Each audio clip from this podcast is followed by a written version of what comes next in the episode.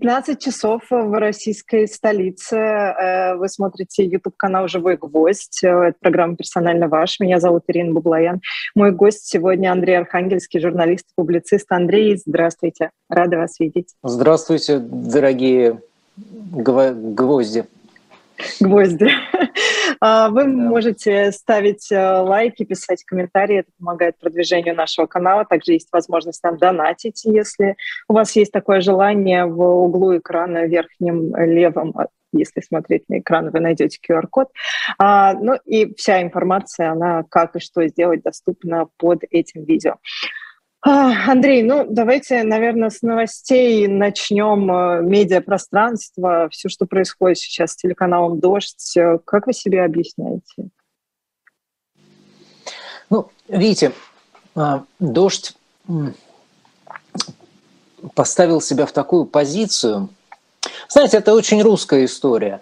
А, всем нам, людям доброй воли, понятно, что дождь хочет э, добра, да? то есть дождь хочет э, хорошего. Ну, то есть он хочет соответствовать какому-то идеалу дождя, да, который был и Натальей Синдеевой сформулирован когда-то. Вот она, помнится, когда уезжала из Москвы, она сказала «меньше снобизма». То есть э, дождь ведь такое животное, наверное, не то слово, организм. Я вот был, так сказать, присутствовал при зарождении дождя, при всех гонениях дождя, э, писал про них. То есть вот эти все стадии э, проходили, так сказать, на, на моих глазах. И вы знаете, это очень такой тонкий, чувствительный, тонкий организм. И он хочет соответствовать идеалу. Идеалу, возможно, нереализуемому сейчас. И поэтому вот эта жажда, желание соответствовать идеалу, это, повторюсь, очень русская позиция, да, такая крайняя русская позиция, она э, э, ставит в, в реальности, она ставит этот тонкий, нежный организм, ставит в вдвойне уязвимую позицию, когда ему попадает и от своих, и от чужих. Да? Но, повторюсь, в основе всего этого лежит все-таки идеализм и стремление, стремление все-таки к, к правде, к добру, к справедливости. Вот так я бы ответил. А, а это разве не европейские ценности? как раз которым Да, безусловно, это европейские ценности. Э, э, европейские русские ценности. Вот вы знаете, нет ничего хорошего в эмиграции, да, кроме того, что мы, ну, нет ничего хорошего вообще в том, что с нами сейчас происходит, но сознание ищет, э, разум неотступно ищет какие-то профиты, какие-то, как бы вам это сказать, уроки, что ли, да, вот в чем урок этого ужаса, этого кошмара, этого кошмара, который длится, происходит со всеми нами уже там год, да, почти. А, опыт отчаяния. Да? И вот этот, из этого опыта отчаяния мы тоже должны извлечь как какой-то урок то есть для, для себя. И вот э, в том, что касается иммиграции, знаете, э, пожалуй, единственный как бы плюс, ну, плюс в кавычках, конечно, который можно из этого извлечь, то, что сформировалось ну, некое сообщество, комьюнити, я не скажу там поколение, но это чуть-чуть меньше, да, но все-таки сообщество, большое сообщество – Э, русских европейцев. Вот они, так сказать, по ценности мы были такими, вот они выкристаллизовывались там, на, на, участвуя в политике, участвуя в, в, в общественной жизни в десятых годах, да, там, э, в двенадцатом, в одиннадцатом году они уже себя осознали, так сказать, осознали свое Э, как-то привели свои ценности в соответствии с европейскими. И вот они постепенно, постепенно, постепенно выкристаллизовывались, да, а потом, когда Путин и режим изгнал их из России, и в довольно большом количестве, да, ну, они вынуждены были уехать по, по соображениям совести, так сказать, да, и кто-то еще по другим соображениям. И вот благодаря этому выкристаллизовалось такое вот сообщество русских европейцев. А Естественно, что это не, ну, это не снимает с нас, русских, по паспорту ответственности, ну, э, политической ответственности, как я вот писал об этом на Радио Свобода. Но, тем не менее, вот э, благодаря, как бы, вопреки э, ужасу этому, это русское европейское комьюнити сложилось, и оно сейчас представляет собой, ну да, ну можно сказать, в каком-то смысле перешло количество в качество. Да? То есть это, вот это некий пример, задаток на будущее, некий образец да, такой вот России, идеальной России, какой мы ее себе представляем.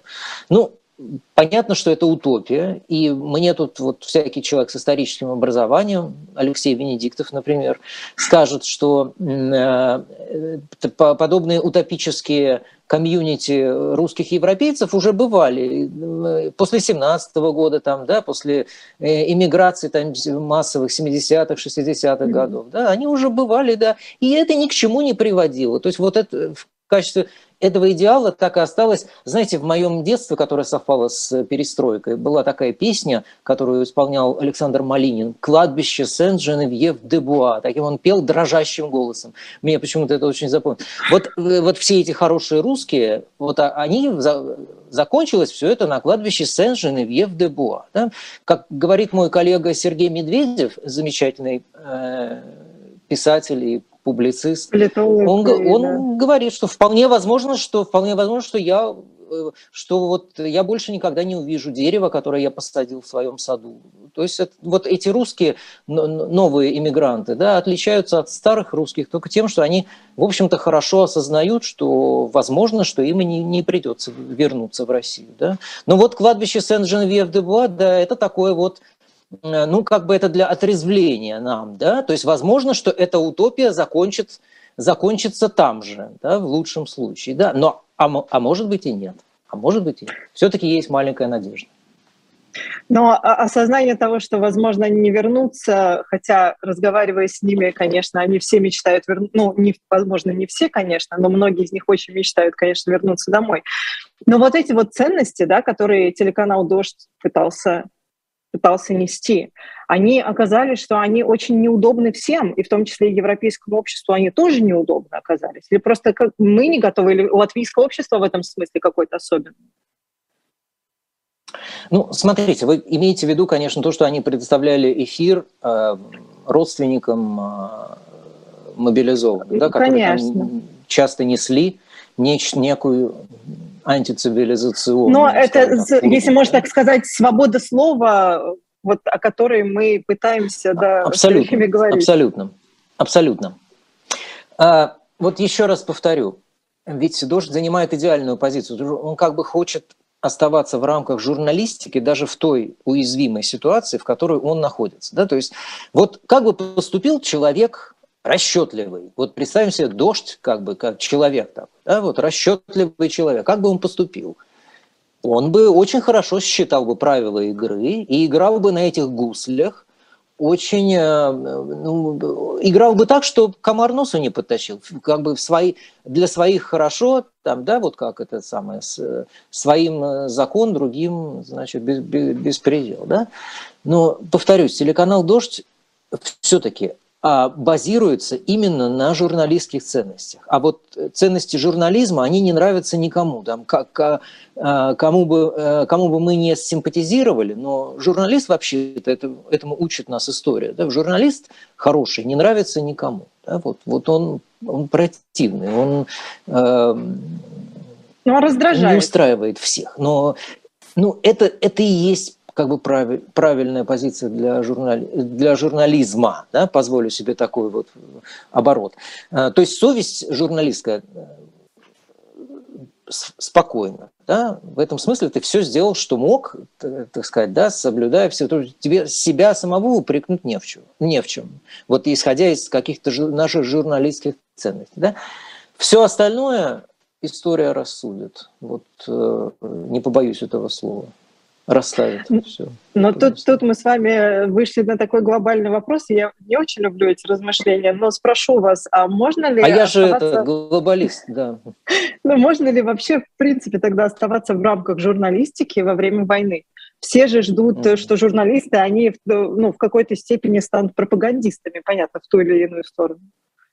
И многие становятся. Э, тяжелейший, тяжелейший вопрос. Во-первых, ну, для для сама, сама эта ситуация, да, вот нынешняя, да, она как бы не оставляет тебе нейтральной позиции. То есть вот это борьба добра и зла. Да? А, причем она так видится, уже формулируется, так сказать, и с той, с той стороны. Да? Ну, в том, что касается Украины, ну, безусловно, то есть тут сомнений как бы нет. Да? А, нельзя занять нейтральную позицию, нужно выбирать сторону, добра или зла. И а, это, конечно, а, обнуляет, как вы совершенно справедливо заметили, обнуляет многие, если не все, журналистские принципы и даже превращает журналистов в пропагандистов. Между прочим, украинские журналисты внутри своего комьюнити, внутри своего сообщества, они этим недовольны. Они не хотят превращаться в пропагандистов, даже вот в этой ситуации войны. Да? Они помнят о том, что они журналисты, о том, что они должны как бы быть объективны, но как бы, в, как это сказать, в рамках борьбы добра и зла постараться быть объективным. Да? Это крайне сложно, чудовищно. Вот здесь какая-то интуиция, ну, какое-то чутье журналистское, да, вот оно подсказывает тебе правила поведения. Эти правила нигде не прописаны, ты только можешь их почувствовать. Да? То есть ты, ты только вот насколько ты совершенная, так сказать, машина, да, насколько ты совершенный организм человеческий, ты, ты только всеми силами можешь пытаться как бы этому идеалу соответствовать. Полностью нельзя, естественно. Да? Есть правила больших величин. Да? Вот, вот это самая борьба добра и зла. Да? То есть вот в рамках борьбы этого добра и зла ты все-таки должен где-то ну, в каких-то местах сохранять э, объективность. Но повторю, что естественно, сама ситуация чудовищная, в которую мы вброшены, как сказал бы Сартер, а, она заставляет, а, она усложняет твою жизнь журналистскую еще и поэтому. А вы знаете, вот я еще добавлю, а, как бы, казалось бы, война упрощает все, да, но на самом деле она, она страшно усложняет жизнь тех, чья жизнь была устроена тонко до войны. Да? То есть вот э, в том числе это и журналисты, да, это и какие-то мыслители. Да? Вот те, у кого жизнь была устроена тонко, они страдают особенно, потому что они не могут предавать свои идеалы. Но при этом они прекрасно понимают, что ныне, как бы, э, что лежит на весах и что совершается ныне, как писала Анна Ахматова. Да? Вот это это вызов в том числе и для интеллектуалов, это вызов для интеллигентов, будем говорить так, да, вот что э, участвовать в этой добре, борьбе добра и зла и при этом э, быть, сохранять верность своей совести. Оставаться в России сейчас зло? Нет, безусловно, оставаться не зло. Вот э, Илья Яшин ведь э, которого, которому сегодня должны да, объявить, насколько я понимаю, приговор. Да? Вот он же остался сознательно, он же остался не, не просто так. Я, я бы поговорил, конечно, об Илье, если вы будете не, не против. Я с огромным удовольствием, это мой лучший друг, да. Ну, я не могу назвать Илью там своим другом, но я с ним к счастью, я с ним знаком э, довольно хорошо. Да? И вот, э, вот он же, то, что он остался, ну, это же не зло. Тысячи людей, которые протестуют, тысячи людей, которые находят слова, находят формы. Я вот сейчас в жюри одного международного конкурса, и я просто читаю какие-то истории о об активистах, которые остались в России, да, там в Москве, в Санкт-Петербурге, в Новосибирске. И это огромное творчество все-таки, да? Это они изыскивают, находят слова, и сегодня слова, поступки, действия, какие-то формы, э, в том, что касается художников, они находят формы для того, чтобы выразить свое несогласие, для того, чтобы выразить, ну, если не протест, то свое несогласие. Вот то, что эти люди остаются, это же не зло, напротив, они сознательно, они, ну, как бы они понимают, что ну, а уедут они, никого не останется, да? А, вот конечно, конечно, оставаться в России не зло, но оставаться в России – это огромное испытание сейчас для свободы. Ну, например, журналисту тупо трудно, скажем так, назовем это так, оставаться в России, потому что он ничего не может фактически сказать. Да? То есть вот он, э, э, мы, мы вспомним, э, это, между прочим, интересный такой момент филологический. Да? Вот я изучаю речь, в том числе это один из, так сказать, одна из тем моих. Да? Вот в России люди выучили слова, но не выучили, но, но Кремль не дал состояться речи. Да? Речь состоит из слов, но мы же воспринимаем слова не отдельно, а в течение речи. Да? Вот Кремль э, там примерно с 15 года, ну вот с начала всех этих репрессивных законов, которые направлены в том числе были и против речи, да? вот Кремль э, сбивал нашу речь, потому что мы постоянно должны были делать оговорки, а, э, которая считается в России запрещенной организацией, которая признаны в России иностранным агентом. Вот эти все моменты, если вы представите себе эту речь, да, вот они же как бы сбивают, буквально сбивают э, тебя с толку. Ну, то есть вот они, они, они сбивают тебя с речи. Да? Ты, то есть вот ты всю жизнь пытался говорить складно, по, по уму, так сказать, и плавно, как в России любят, э, плавная, плавная речь, плавность, да, такая, ну, красивая речь, у нас ценят красивую речь. И вот Кремль своими вот, в том числе этими законами, он сбивал эту речь.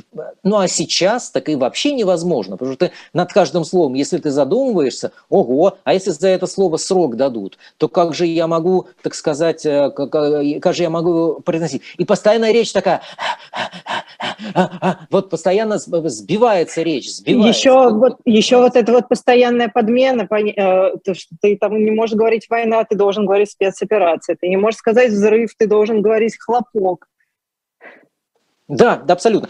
Да, да, не, не, ну, то есть это попросту убийство реальности, да, сбивать, сбивать речь и убивать реальность в такой ситуации журналисту, конечно, там говорящему, пишущему, ну, просто практически невозможно э, просто работать, да. Но представьте себе, находятся святые люди, которые и в этой ситуации умеют, как художники, например, там, художники современные, да, которые остаются, которые устраивают перформансы где-то там, пускай на окраине, в каких-то белых одеждах, но тем не менее они, ну, как бы они э, стараются быть честны со своей совестью, чтобы потом было не стыдно смотреть глаза детям.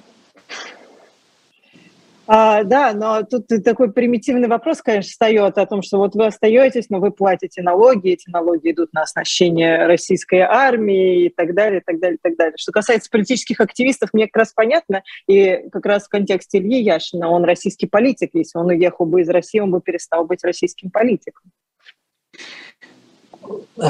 Уехали многие политики, скажем так, мы их знаем, мы не перестаем их от этого ценить, да, то есть они выполняют свою, а, в общем-то, привычную роль политика в изгнании. Это, эта роль, так сказать, она устоявшаяся с 19 века, там, может быть, даже с 18 века. Такое вот стойкое как бы словосочетание и понятие политик в эмиграции. Да? Вот политик, который изгнан из своей страны, вот он что-то делает. Вы понимаете, а, само это, сама эта позиция, ну, у нас считается, что она как бы теряет, политик теряет влияние, да?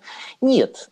И, опять же, история, если смотреть на все с точки зрения истории, история все, так сказать, расставит это, поставит эту галочку, что вот политик был в изгнании, то есть вот он не согласился, уехал, и там всю жизнь продолжал топить за то или за это. Да? А, но естественно, что ценность политика, которая остается в своей стране и подвергается репрессиям, подвергается там, преследованиям, а, естественно, что она, планка, да, вы совершенно верно показываете, ценится это выше. Так вот, вот Илья, который, которого я могу позволить себе называть Ильей, поскольку мы знакомы, да, вот он поставил, вы сейчас вы удивительным образом, Ира, подсказали мне это слово, он свою планку поднял выше, чем многие. Да? Вот он себе эту планочку назначил сам, он сам себе эту планку выбрал.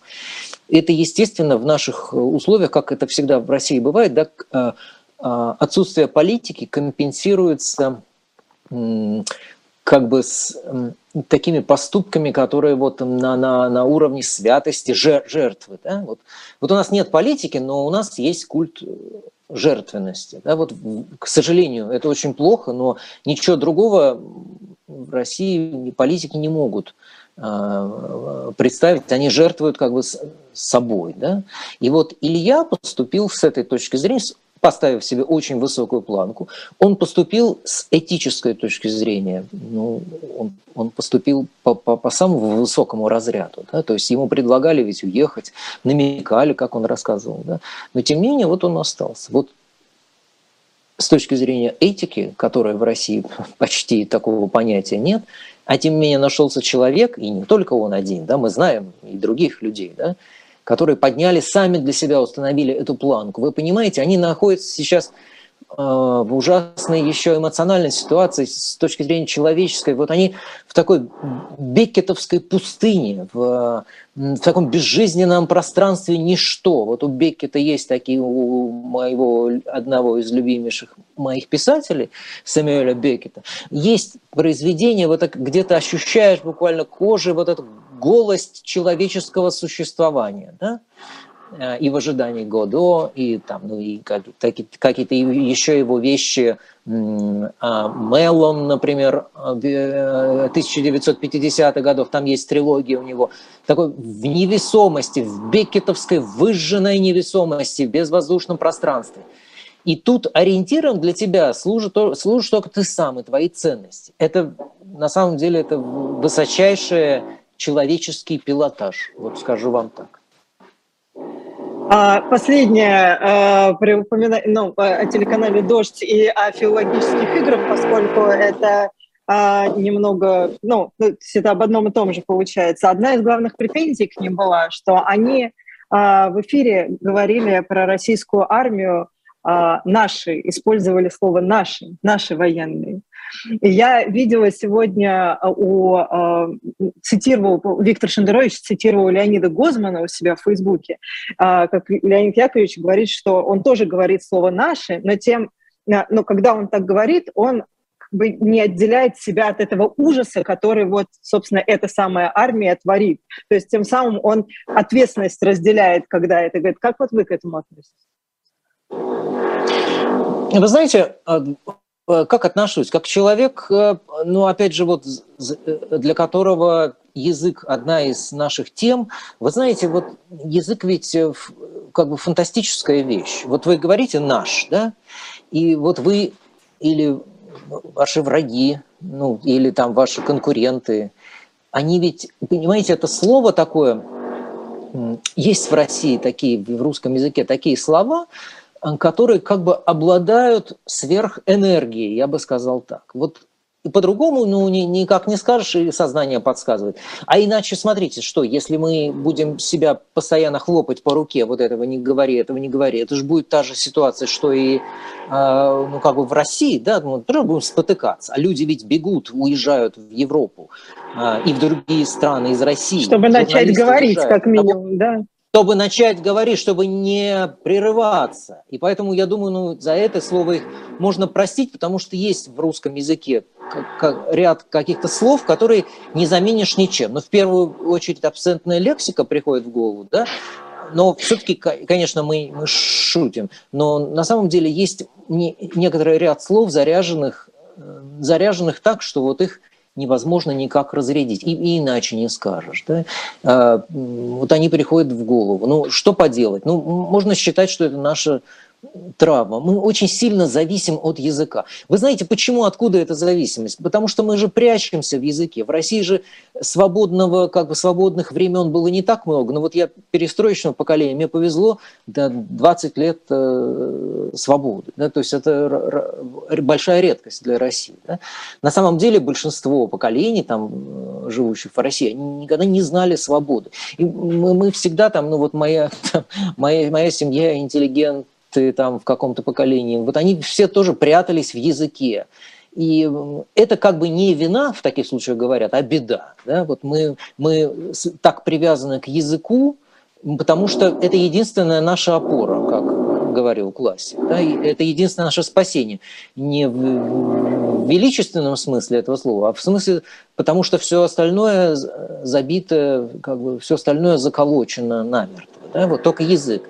Но, но за счет вот этой вот привязки к языку, за счет того, что этот язык несет в себе, аккумулирует в себе больше, чем просто смысл, да, из-за этого же мы страдаем, потому что мы не можем как бы сказать иначе. Мы не можем, э, мы вынуждены пользоваться эмоционально заряженными, сильно эмоционально заряженными вот этими словами. Да? Э, это, ну, повторюсь, это не вина, а беда. Ну, нужно понять, мы, мы, мы инвалиды, да, вот инвалиды духа, поэтому у нас кроме языка ничего нет. Не, не ругайте нас, пожалуйста, за то, что мы никак не можем обойтись без этих э, слов. Да. Сейчас прозвучит очень пафосно, но очень я хочу с вами, Андрей, поговорить так. о российском народе, честно говоря. А вот вы сказали, про, мы говорили уже про политиков, да, и про вот какую-то жертвенность внутри нас. У меня все время складывается mm-hmm. впечатление, что вот российский народ, вот он все время живет, вот ему надо все время доказывать. Вот это вот мы должны доказать Западу, мы должны им всем показать, мы должны, значит, вот мы такие. Вот откуда это берется? Uh во-первых, я поспорил бы с вами насчет того, что пытаться что-то доказать. Я, честно говоря, пишу книгу сейчас, вот, вот тоже о русском народе. Как это не смешно звучит, ну, обычное дело, дело да, для журналиста. А, я пишу книгу, и вот, в частности, там одна, одну главу я назвал «Решение о себе». Но это такая вот формула, это, конечно, я сейчас не буду отвлекать э, уважаемых наших любимых слушателей, да, но суть в том, что э, на, на, на наш исторический век выпало поскольку мы там все так или иначе там к 91 году как были уже сознательными людьми, неважно, там вам было 13 лет или 20 лет или там, ну, 30 лет, да, тем, кто постарше, да, но мы в 91 году вынуждены были все решать о себе заново. Ну, то есть вот фактически себя перепридумать, пере, как бы перезагрузить, ну, скорее перепридумать. Как бы придумать себя заново. Вот отсюда это, это понятие решения о себе. Это, решение, это понятие решения о себе его можно применить и к, к нациям, к народам. Да? Э, я считаю, что украинский народ решил о себе в 2014 году а, на Майдане, принял решение о том, каким он будет. То есть вот он принял это решение о себе. Что касается России, то вот, к сожалению, я должен констатировать, что большинство россиян не решили о себе. То есть вот они продолжали пользоваться благами какими-то, да, э, какими-то экономическими, ну, ну, по, э, возможностью покупать, возможностью продавать. Значит, э, ну, более-менее, как бы, когда шмотки появились, все, ну, можно было что-то купить там, да, не, не роскошествовать, но, по крайней мере, огромная проблема, там, дефицит, она была решена в 90-е годы. Да. Ну, вот э, россияне пользовались благами капитализма, капитализма, назовем это так, да, пользовались благами вот открытости, вот э, существования в открытом мире, но при этом они не приняли решение у самих себе, а кто они такие в этом мире. Вот, вот они так и остались в этой скорлупе как бы с непринятым решением. Яркая очень метафора, там э, где-то в десятые еще годы можно было увидеть вот такого таксиста на автомашине «Волга», э, каких-то средних лет, да, который ездит по Москве, у него все время внутри работает какое-нибудь там ретро-радио, там советское. Вот ты садишься в эту «Волгу», а, и там и слушаешь, находишься в атмосфере вот этих, вот этих песен советских, такого снегопада, такого снегопада, и ты как бы впадаешь в это сонное состояние. Я почему об этом вспомнил? Вот большинство россиян они в этой капсуле добровольно, они себя туда погрузили и как бы остались нерешенными не приняли решение о себе, решили не вылезать оттуда. И поэтому я не соглашусь с вами, что они что-то хотят доказать. Дело в том, что вот народ, который не принял решение у себя о том, каким он вообще будет, как, чего он хочет, да, он вот от бессмыслицы начинает войны, он начинает все, как бы, все эти торжища, как бы все, все эти побоища, он начинает как бы, от собственной бессмысленности, а не от того, что он что-то хочет доказать. Просто у него жизнь не удалась, он ничего не, не придумал, как жить мирно. Да, и то есть вот война – это потому, что не придумали себе мирную жизнь. Вот, вот я как это понимаю, Ира. Почему это произошло?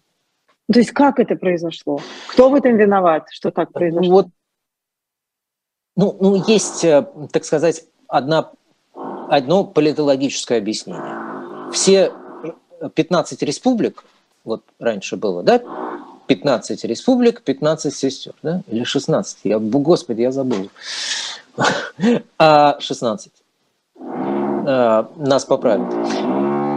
Все оставшиеся 15 республик, кроме России, независимо от того, как сложилась их судьба после распада Советского Союза, да, они как бы их само э, решение о себе, процитирую себя, оно проходило как бы при помощи отталкивания от империи, да, то есть вот от Советского Союза. Ну, ну конечно, понятно, что Россия была воплощением этого всего имперского.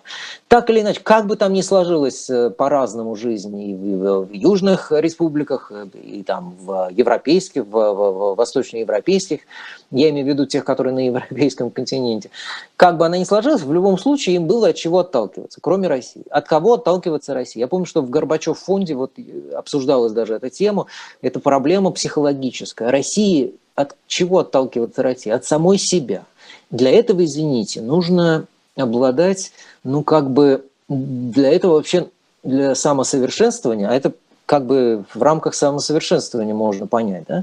То есть вот ты решил подняться над собой, оттолкнуться от самого себя. Это, знаете, нехилое и вообще нехилое как бы усилие надо сделать. Для этого надо, так сказать, много читать, много думать, много размышлять. Нужно обладать ну, каким-то достаточно высоким, скажем так, интеллектом. Да? Это применительно к одному человеку. Ну, вот для, для этого усилия, конечно, это, это усилие требовало вот, грандиозной работы. Э, ну, казалось бы, там, в конце, начиная с, там, с конца 80-х, это самосознание, оно росло, росло, росло в перестройку, в 90-е. И оно подорвано было страшно экономическими как бы, испытаниями. Людям стало не до рефлексии. Они прокляли все, все, весь свой идеализм. А, что надо было делать, почему так случилось? Ну, конечно, в, в идеале легко задним числом, но в в медиасфере, извините, я сейчас просто договорю, в медиасфере главная ошибка, надо было не развлечением заниматься, а как бы вот проработкой, ставить вопрос, кто мы такие, чего мы хотим. Вот, вот, чего надо было делать в 90-е годы, к сожалению. Вместо этого у нас развлекало сплошное танцы, как бы веселье, безумное веселье, от которого, как, которое как бы заслонило смысл а, насущных каких-то вопросов. Мы сейчас с вами прервемся на минутку okay. рекламы, а потом продолжим наш разговор.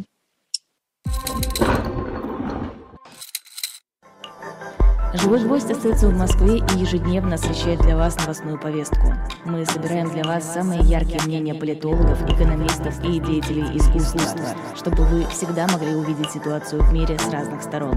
Поддержите нас в это непростое время, чтобы мы могли развиваться и дальше. Как это сделать? Переходите по ссылке под трансляцией или воспользуйтесь QR-кодом, чтобы оставить свой донат.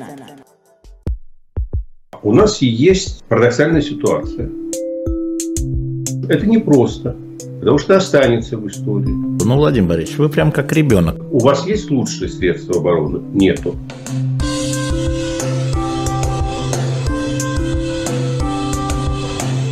Мы же не живем в России просто так.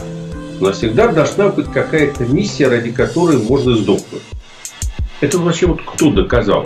Бжезинский. Я также напомню, что существует shop.diletant.media, благодаря которому мы вот сейчас с Андреем Архангельским и вещаем на YouTube-канале «Живой гвоздь». А, сейчас вы можете там а, найти, например, э, книги Габсбурги «Власть над миром» э, с печатью, между прочим. Успейте купить, пока они еще есть. Ну, а также, разумеется, «Спасти Емельяна Пугачева», четвертый комикс серии, из серии «Спасти», открыт предзаказ – а, отгрузка после 2 января. В общем, можете пока успеть купить. А, программа «Персонально ваш». Андрей Архангельский сегодня мой гость. Если вы думали, Андрей, что мои вопросы о российском народе на этом закончились, нет, они не закончились. У меня их очень-очень много. Но вы отчасти ответили, мне кажется, на следующий вопрос, э, который я хотела вам задать сегодня все утро, об этом думаю. А, почему, почему россияне в России, я не, не, сейчас не отделяю политиков от обычных людей, так легкомысленно относятся к смерти?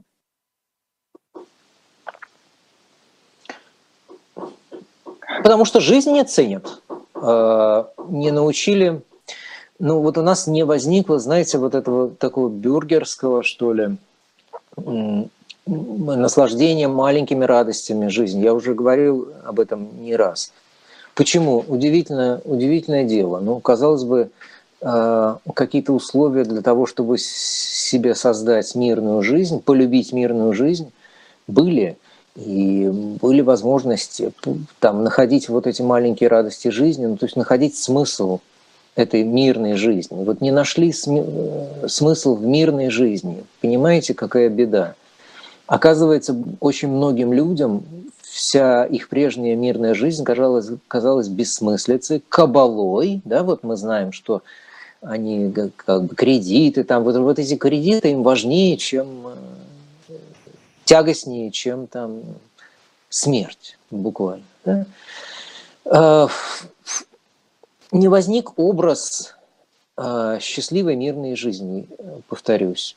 Как он должен был возникнуть? Ну, за счет, наверное, частной собственности, например, да, когда вот ты хозяин, когда ты чувствуешь, что вот у тебя есть что-то, о чем ты должен заботиться, домик там какой-нибудь в деревне, да, э, приусадебный участок, не знаю, ну, просто особенности как бы по реформенной России, особенности там приватизации в том, что все, чем россияне владеют сейчас, да, квартира в основном главным образом, да, там или квартиры, они достались даром. Да, вот это не возникло ощущение, что не возникло, возможно, чувство хозяина. Ведь оно рождается как? Вот ты чем-то владеешь, ты хозяин. То есть это, оно вот твое, ты можешь продать, купить. Ну, казалось бы, это, это какие-то азы, да, примитивные какие-то вещи. Но вот это чувство хозяина, оно, наверное, порождает образ будущего. Смотрите, если вы а образ будущего, как бы, это вообще очень важная вещь. Ведь путинская пропаганда, вот э, кремлевская пропаганда, она ведь а, помимо всех прочих гадостей, которые она сделала для России, она ведь еще в ней, в этом концепте совершенно не предусмотрен на самом деле образ будущего. То есть вот мы не, ради чего мы живем. Это э, парадоксальная вещь, как бы я вот сравнивал, позволил себе такой оборот, я вот э, как бы сравнивал путинского человека и э, с брежневским, хрущевским там и сталинским. Да? Вот путинский человек – это такой камерный человек, э, лишенный универсалей, которые были там в конце 70-х, лишенный связи, связи с миром, с целым. Да? И это человек, повернутый абсолютно назад – то есть у него нет будущего. Вот в советском, в советском, в советской идеологии там 70-х, 80-х был этот концепт «светлое будущее». Оно фальшивое было, оно как бы было, ну, над ним смеялись там уже под конец, да. Но тем не менее, оно было образ будущего, это сильная вещь. То есть когда человек когда будущее, что такое? Во-первых, человек собирается пожить. Если он собирается пожить, и если у него есть в хозяйстве что-то, если у него есть частная собственность, да, вот эти две вещи, частная собственность и будущее. Ну, то есть, э, э, то, если ты чем-то владеешь, ты хочешь это сохранить, да, и ты уже начинаешь думать о будущем. И в таком случае вот эти две вещи, как бы они работают на, на то, чтобы у тебя сложился ну, ну, они, они стимулируют тебя к тому, чтобы ты вообще э, мыслил и свою жизнь, и, и жизнь других людей в какой-то про, проекции, проективно, да, то есть с расчетом на завтра, там, на послезавтра и вообще пожить. Да? Вот, к сожалению, как, как это получилось, я не знаю, но э, то ли пропаганда так постаралась, то ли вот не было какого-то счастья, но ведь, ведь Россия совершенно не собирается вообще, она вообще, нет разговора о будущем. Это давно уже подмечено. Да? Нет разговора о будущем, только о прошлом. То есть вот вся эта война, э, весь этот ужас, это же попытка вернуться опять в прошлое, повернуть как бы прошлое назад, время вернуться, вернуть время назад. Это же невозможно. ну вот, собственно говоря, но, но будущего нет вообще, вообще в этой проекции. Ну что вы хотите, если у человека нет если он не собирается пожить, то, конечно, для него смерть является единственным смыслом жизни. Ну, то есть вот, казалось бы, это примитивно, да, что ты выбираешь. Но вот, вот люди выбирают смерть в этом смысле, потому что они, они вообще не видят смысла в, как бы, в продолжении. Им это скучно, нудно, как это скучная, ну, видимо, непонятная, неприятная жизнь. Удивительная вещь, удивительная, конечно. Вы знаете, мы, э, когда еще были времена ковида, с Александром Архангельским мы в эфире «Эхо Москвы» разговаривали. И, э, Александр Николаевич, мой добрый да. друг, старший и, и, и мой, к счастью, могу, могу сказать э, ровно тоже хорошие слова. И вот Александр Николаевич в эфире сказал, что как, мы что-то разговаривали про прививки, почему люди прививаться не хотят. Ну, в общем, какая-то по нынешним меркам ерунда абсолютная. Но Александр Николаевич сказал, что ценность жизни такая низкая, что человеку все равно, он умрет сегодня или он умрет послезавтра. И, честно говоря, эти слова меня в ужас просто подвели кошмар вообще какой-то. Да, вещь мы необъяснимая. подтверждение этого, да.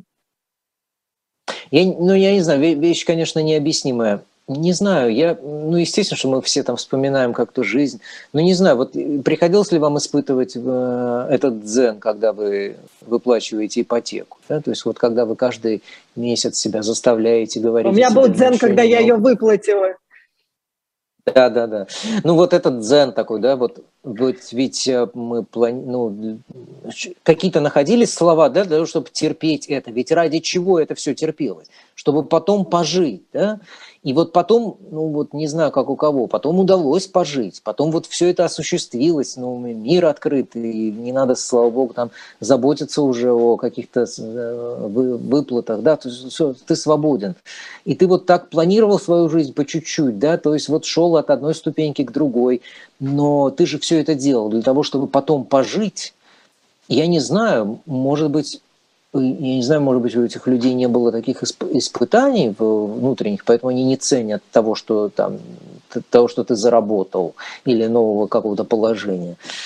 Ну, действительно, бес, беспросветная вещь, потому что радости никакой эти люди в итоге от капитализма, получается, не, не получили. Да? Хотя он он содержал в себе уже много радостей с самого начала, даже если он был поначалу как бы совершенно без, такой бесчеловечный, бездушный, но все равно уже появились какие-то радости. Но вот дефицита нет. Да? Ну, то есть вот я не понимаю, почему не сработали, это, конечно, загадка для советологов, что называется, почему не сработали вот те вещи, маркеры, которые обычно, в принципе, все-таки срабатывают применительно к каким-то народом, э, живущим при тоталитарном режиме.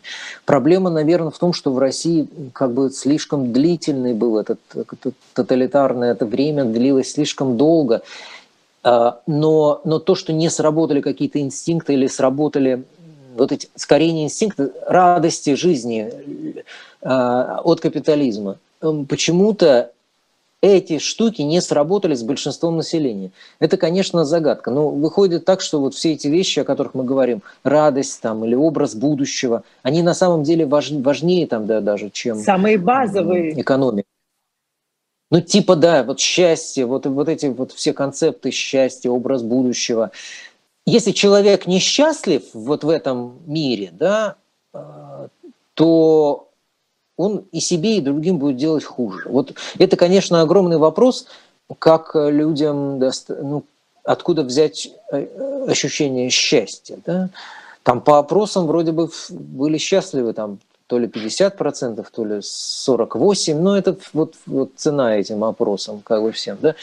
Ну, что делать, если человек не просто несчастлив, он, у него катастрофическое мышление. Это, конечно, это вещь, которая навязана пропагандой, то есть мышление в рамках катастрофы, а, в рамках э, конца всего, да. Это эсхатологическая, такое, такая тоже русская очень вещь, э, жить, ну, и она связана с религией, естественно, потому что ожидание конца, оно связано с очищением. Да, апокалипсис. Откуда это слово? Это же религиозное слово, да? Оно связано с очищением. Но, кроме всего, вот пропаганда еще воспитала вот именно катастрофическое мышление, как бы вымаливание катастрофы. И опять ты спрашиваешь себя, как, почему человек, да, почему ему комфортно жить в этом состоянии катастрофы? Не то, что человек сам придумал. Естественно, это пропаганда, да, вот она эту катастрофичность воспитывала. Он другого не знает состояния. Но это же прижилось, вот эта катастрофа, как бы она пришлась по сердцу. Как это, как это может быть? А, дело в том, что я вот спрашивал себя, тоже я вот об этом пишу, я спрашивал себя, почему в катастрофе удобно жить. Потому что ответственности ну, никакой. Тебе не нужно, не нужно думать. Это от мелких дел освобождает. Это, кстати, рутина вот это. Да? Зачем думать про завтра, если все закончится катастрофой? Потому что в этом катастрофическом состоянии отчасти удобнее, удобнее как бы существовать. Потому что ты не должен заботиться про завтра. Это завтра скучное может быть. Но как можно применять завтра на без завтра, да, скажем так. Это поразительная вещь, вот как как сработало худшее. Знаете, Пелевин, которому 60 лет, как вы знаете, исполнилось э, в этом году, да, а, а вот он писал, что Россия умудрилась взять худшее и от социализма, и от капитализма. Вот тут нельзя не согласиться с классиком, что как же это можно было, катастрофическое мышление – принять как единственную парадоксальную надежду, надежду на скорый конец. Ну так это получается, да? Э, дебри. Ну, на самом деле, конечно, нет. Это все воспитано кремлевской машиной пропаганды во многом. Да, вот она, она так людей воспитала, приучила. Да? Ну, лидер тоже, верховный лидер-то тоже как-то сказал, что зачем нам мир, в котором не будет России, да? зачем, нам такой, зачем нам жить в этом мире. Да? Я не знаю, они в Кремле там, вероятно, бессознательно, употребим это слово, да, осторожно, а, вероятно, бессознательно они не мыслят себе как бы, проект России вне их э, рамок их физической жизни, их физического существования они, ну, возможно, не могут ничего с этим поделать, но они вот мыслят именно так. Да? Вот, наверное, еще от этого идет, идут все беды, потому что они несменяемые, и потому что они мыслят жизнь России в рамках своей, вот, своего понимания. Они за, за этим дальше они не, не представляют себе, как, как Россия без них может существовать, как это, это невозможно. Вот отсюда, наверное, берется эта катастроф, катастрофичность мышления. То есть она как бы, на самом деле, это прикрытие, прикрытие страха расстаться с властью, да? потому что рано или поздно все равно она подойдет к концу, твоя власть. Да? И вот этот страх представить, э, что э, тебе уже власть не будет принадлежать. Наверное, обратная сторона этого страха, да, устроить бойню, устроить катастрофу, чтобы как бы э, это все отдалить, что ли, да, за, за, за, забыться, вот в этом кошмаре забыться с помощью кошмара, с помощью страшного фильма. Я почти как Проханов уже. забыться в этом кошмаре. И, и значит, э, бессознательно, наверное, это, это действует так. Но для, для всех остальных, но все-то остальные хотят пожить, наверное, да, так, мы так себе представляем. Поразительно конечно, вот эта катастрофичность мышления, это не любовь, отсутствие завтра. Ну, то есть тут э, вот все худшее сработало, а все лучшее не сработало. Ну вот я думаю, конечно, тут, наверное, нужно разделить народ, да, и вот это вот э, псевдополитическая элита, э, конечно, она уже никакая не политическая элита, но вот политическая э, верхушка власти, наверное, российской, но они-то но а, какой-то, и, и даже пропаганда, они же вот это вот чувство счастья, какие-то базовые вещи, они-то это ощущали, но они, они, наверное, понимают, что они сейчас саморазрушением занимаются. Абсолютно. Вот тут вы, кстати, в точку. Ведь это э, бойня, это будем говорить прямо, она же на самом деле саморазрушительна для России. То есть это уже начинается просто уничтожение самих себя. Да? Вот, и это в каком-то смысле да, такое фрейдистское влечение к смерти, да, то есть э, к самоубийству, попросту говоря, в рамках э, всего государства. Нанесение а, аутоагрессии, это называется, нанесение ран самому себе. Вот, Увечий, вот, да. На каком этапе мы сейчас находимся. Ну, поразительная вещь. И и как бы нет вот этого понимания, что на самом деле Россия уже начинает саму себя уничтожать, как бы грызть саму себя начинает уничтожать. Понимаете, вот до чего дошло. Ну, это все как бы тоже кольцо всевластия, вот до чего доводит. Э, ужас, что я могу сказать. Какое поколение может вырасти? Какое поколение может вырасти в результате вот этого, да? Вот всего, ну, что происходит На самом сейчас. деле, ну, скажем, скажем так, а, какие-то надежды могут быть связаны с потрясением. Вот это с большой буквы слова «потрясение». Россия, скажем так, уже ввязывалась в какие-то авантюры, которые заканчивались для нее плохо. И, но они приводили к само ну, все-таки к какому-то отрезвлению, скажем так. Да? Бывали такие случаи. И после Крымской войны, да, там, в 1856 году, и, и Афганская война, ну, это банальный пример, все как бы припоминают, да, ну, как, какое-то отрезвление, это важный был момент. И вот только после этого потрясения с большой буквы, да, возможно, какой-то поворот, ну вот, что называется, одумайтесь, да? то есть вот позадумайтесь, куда мы идем. А, естественно, что ну, как бы желать этого нельзя, но так исторически так бывает, так случается. И, возможно, вот эта новая такая точка, вы спрашиваете про поколение, ну да, при, при всем при этом, они будут, они будут, для них это будет, так сказать, базовый опыт, да, там первый какой-то первичный опыт, естественно, что, возможно, они задумываются, а нельзя ли вот как-то иначе было бы пожить? Да? хотелось бы пожить. Да? Вот если это... Оно обычно так и бывает, парадоксально. Да? Вот, э, поколение, которое там при, во время войны, для которого война как бы стала реальностью, оно вообще мечтает о мире. А вот люди, которые жили в мире, они почему-то больше склоняются как бы к военным каким-то э, военной браваде, скажем так. Да? Вот я думаю, что сыграет роль это, потому что людям захочется как раз жить мирно. Вот этому поколению, которое сейчас, допустим, застало весь этот ад, наверное, все-таки у них будет запрос на мир. Такая у меня осторожная есть, осторожное предположение. А, вы видели, наверное, вчера, по-моему, или позавчера появились э, в интернете там, мои друзья и коллеги из России, Василий Полонский, они ходили по книжным магазинам и а, выложили теперь новый вид, как, как выглядят книги иностранных агентов в книжных магазинах. Они, значит, завернуты вот в эти вот бумаги, от руки написано, что это иностранный агент, да, и все, значит, а, с одинаковой этой обложкой стоят на полках. Э, это и есть та самая отмена э, русской культуры, что ли, о которой, значит, наши власти...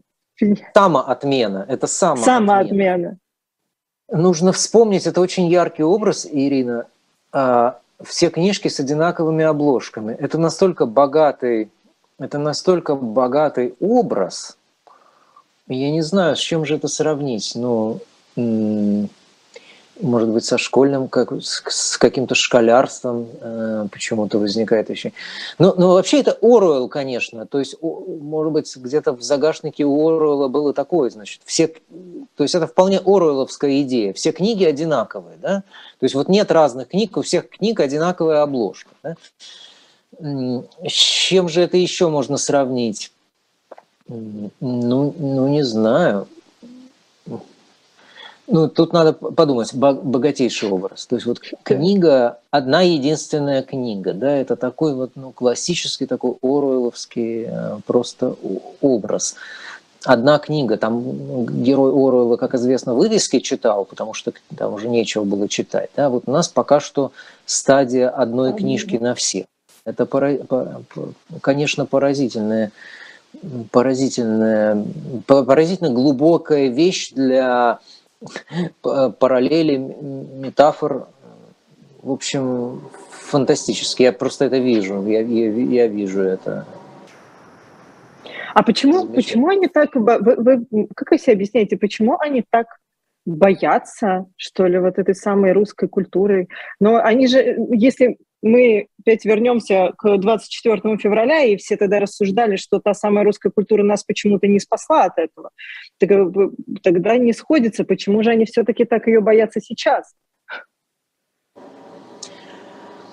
А, боятся сейчас, боятся тех, кто не боится, да? то есть тех, кто э, повинуется как бы голосу собственной совести, да, который идет на некоторые жертвы, но тем не менее э, сохраняет верность себе. Вот как бы задача кремлевской машины, она, они ведь работают с разными палитрами страхов, то есть это вот их главное оружие. Они сделали все, чтобы люди боялись. И, в общем-то, они э, как бы просчитались только там, ну, вот несколько процентов людей, да, на которых эти все вещи не, для которых не сработали эти вещи. Вот эти некоторые, которые не, не боялись, да, не, не испытывали чувство страха и вообще не были подвержены вот этому зомбированию, они самые опасные, потому что они как бы подрывают, они подрывают э, монолит, подрывают единство. Хотя с помощью новых медийных технологий, казалось бы, можно зомбировать всех подряд. Да? Не останется как бы ни одного. Ну, ну вот такие вот эм, как бы э, такие, а значит, э, у нас э, не изгои, а вот как это слово, уроды какие-то, да, вот, вот а, уроды. Вот уродство, которое на самом деле напоминает о том, что мы все свободны, да, вот это уродство они хотят всячески скрыть, замаскировать с помощью обложек, названий и так далее. Потому что в их понимании свобода – это и есть уродство. Да? Но мы-то с вами знаем, что свобода – прекрасная вещь, не, не уродливая. Просто ее боятся больше всего. Будьте свободны. У нас остается с вами буквально четыре с половиной минуты, а, но не могу вас не спросить, потому что мне это ну, как засело у меня в голову. У нас в воскресенье с Максимом Курниковым в утреннем эфире был белорусский писатель Саша Филипенко. И mm-hmm. мы спрашивали у него, как вот как, как сейчас белорусы смотрят на россиян, которые, которые не выходят на протесты. И он сказал такую фразу, что вот что, почему, почему мы даже не попытались. И я, честно да. говоря, теперь не могу отделаться. А, э, эта фраза засела у меня а, в голове, и я не могу перестать об этом думать. Так как, как вы считаете, почему мы не попытались? Ну, почему попытались? Попытались и тысячи, и десятки, можно сказать, уже десятки тысяч людей попытались. Просто это в масштабах России – микроскопическое нечто. Но я вот помню, что я как бы был в эфире, практически в эфире «Эхо Москвы», еще не закрытого, практически накануне закрытия раз, разгона «Эхо Москвы». Чуть ли там не при... На следующий день уже закрыли. И я тогда вот сказал, что как ни крути, с исторической точки зрения, а, в 1968 году на площадь вышло 8 человек, а в России 2022 года вышли десятки тысяч людей. Э, с точки зрения истории, ну, с точки, э, в сопоставлении с э, населением России, это малый шаг, как Армстронг сказал, да? Большой шаг, малый шаг.